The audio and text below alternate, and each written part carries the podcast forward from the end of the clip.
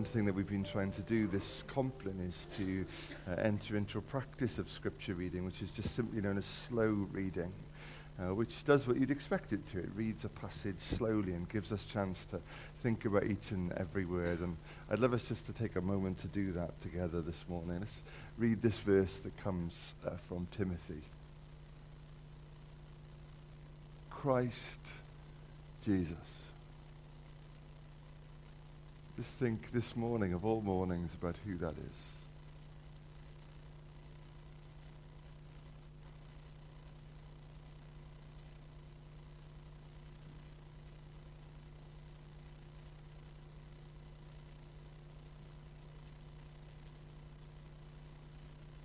Christ Jesus, who has destroyed death.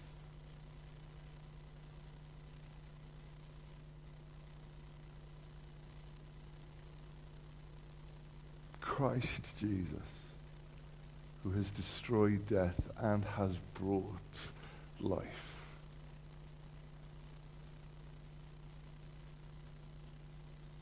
Think about the life that Jesus brings you. Life free from, from fear, free from shame. Life in all of its fullness.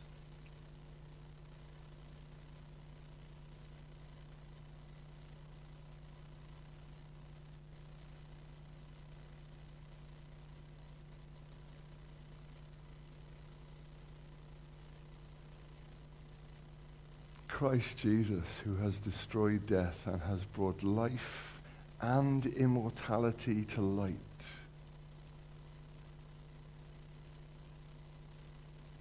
Life to the full now.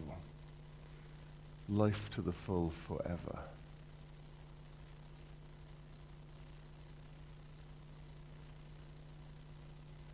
Christ Jesus, who has destroyed death and has brought life and immortality to light through the gospel.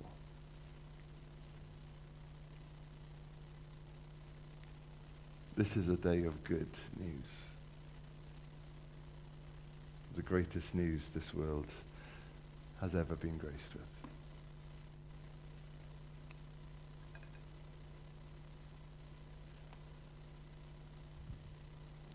The reading is from Romans chapter 6, uh, verses 1 to 14. What shall we say then? Shall we go on sinning so that grace may increase? By no means. We are those who have died to sin. How can we live it in it any longer? Or don't you know that all of us who were baptized into Christ Jesus were baptized into his death? We were therefore buried with him through baptism into death, in order that, just as Christ was raised from the dead through the glory of the Father, we too may live a new life. For if we have been united with him in a death like his, we will certainly also be united with him in a resurrection like his. For we know that our old self was crucified with him so that the body ruled by sin might be done away with, that we should no longer be slaves to sin, because anyone who has died has been set free from sin. Now, if we died with Christ, we believe that we will also live with him. For we know that since Christ was raised from the dead, he cannot die again. Death no longer has mastery over him. The death he died, he died to sin once for all, but the life he lives, he lives to God. In the same way, count yourselves dead to sin, but alive to God in Christ Jesus. Therefore, do not let sin reign in your mortal body so that you obey its evil desires. Do not offer any part of yourself to sin as an instrument of wickedness, but rather Offer yourselves to God as those who have been brought from death to life, and offer every part of yourself to Him as an instrument of righteousness. For sin no longer shall be your master, because you are not under the law, but under grace.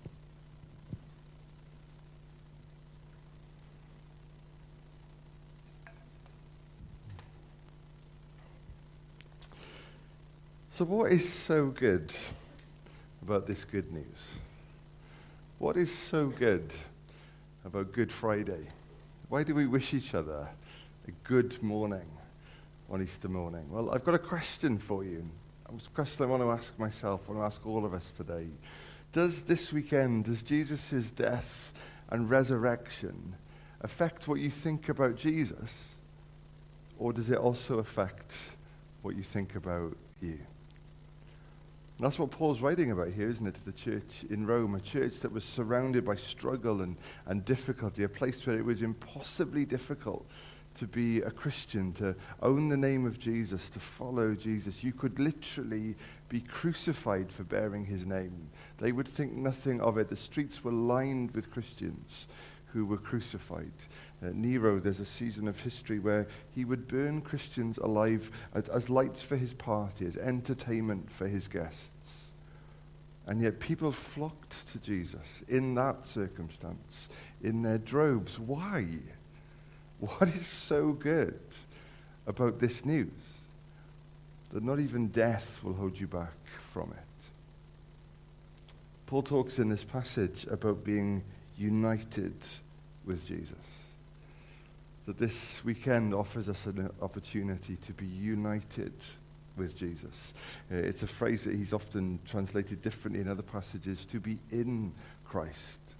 He starts some letters, doesn't he, by saying that the church in Christ in Corinth. So their physical location was in Corinth or in Rome or wherever it was, but their spiritual status was in Christ. That's why sometimes it's confusing when we read Paul, because he says things like, You are seated with Christ in heavenly places. That future is not just secured, it's now. That's your spiritual status. And although we're located in struggle and difficulty, that's who we are.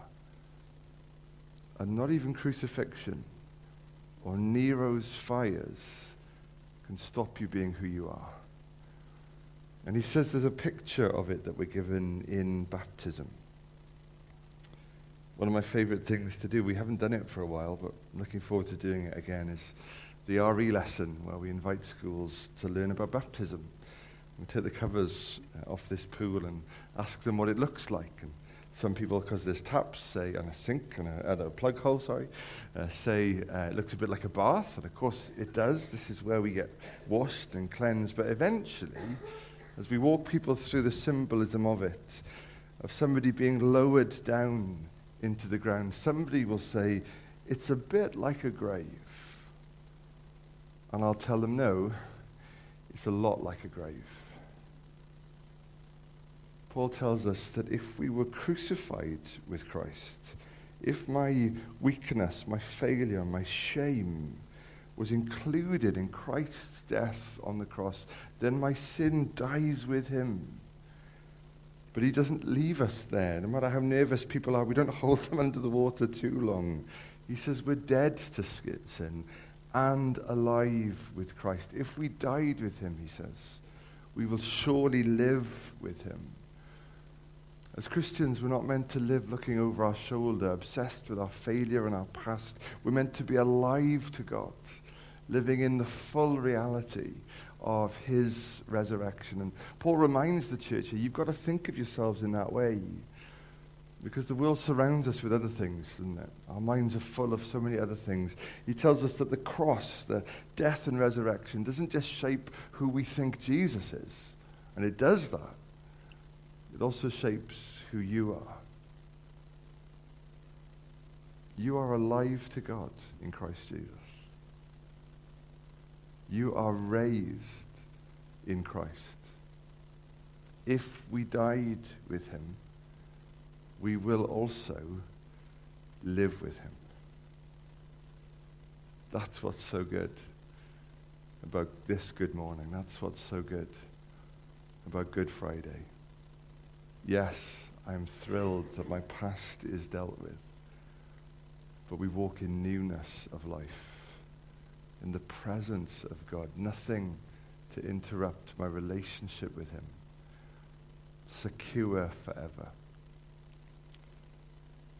There's a lot of talk these days, isn't there, about people's funeral services. And You can pay for it in advance if you want to. You can plan it in advance if you want to. There's even adverts for people that don't want a religious service that tell you you can ring up the phone and speak to nice people who'll plan it with you.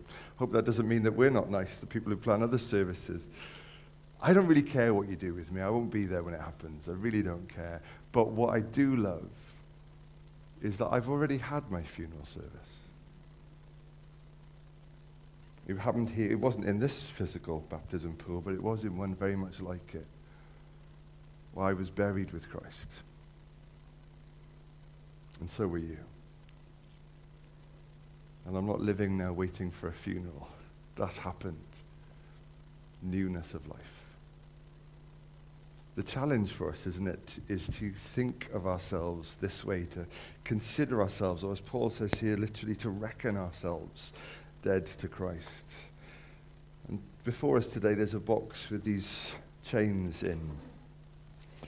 It's interesting to me, you know, when Jesus stood at the tomb of his friend Lazarus, he speaks into the tomb. Lazarus, come out from the grave. And Lazarus, a man who'd been bound up in the clothes of death, suddenly appears uh, in the entrance of the tomb, alive and well. And Jesus says to them, Unbind him and let them go. So Jesus gives life, but then there's a process of unbinding. There's the sin that so easily entangles. But what if we could come to see the sin as dead, as broken? Sin, as we read in that passage, no longer is your master. You might still be tempted, but you no longer, no longer have to do what your thoughts, what your temptations want. We may still at times be sinners, but we're no longer professional. It's not who we are. And so this morning, I want us to celebrate Easter by coming and taking a chain.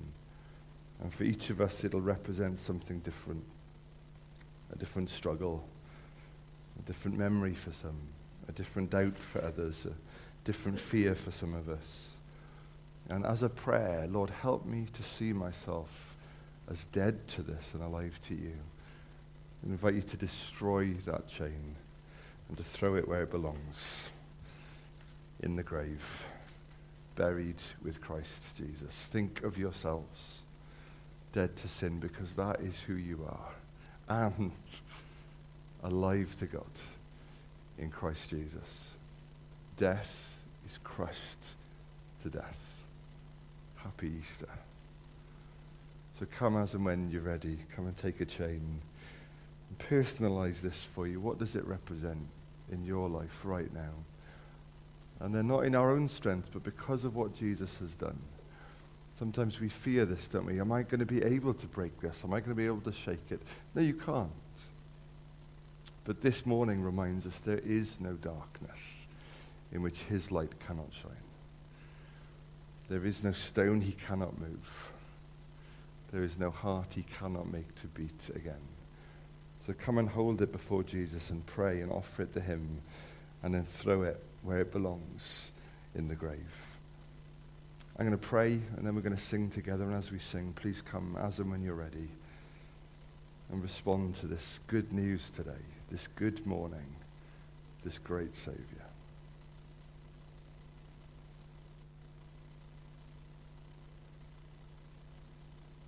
The Bible tells us that the last enemy to be defeated is death.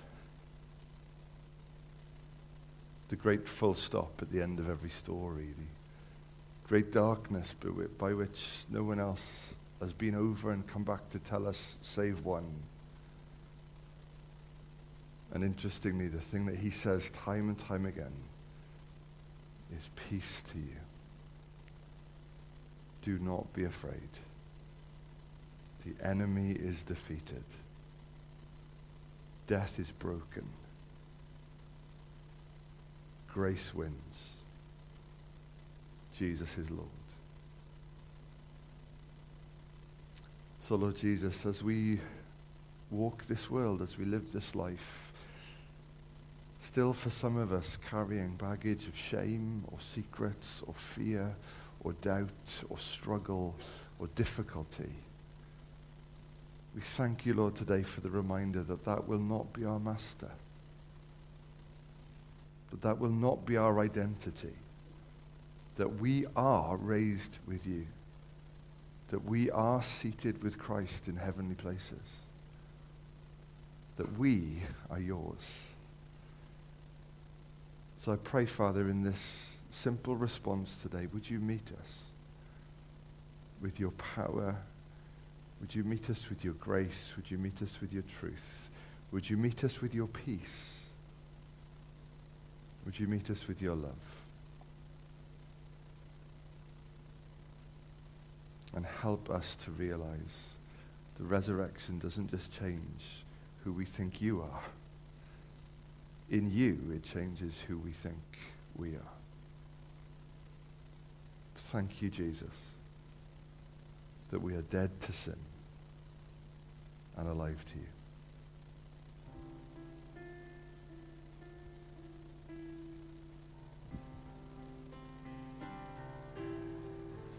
We're going to stand to sing together, and as we sing, please come.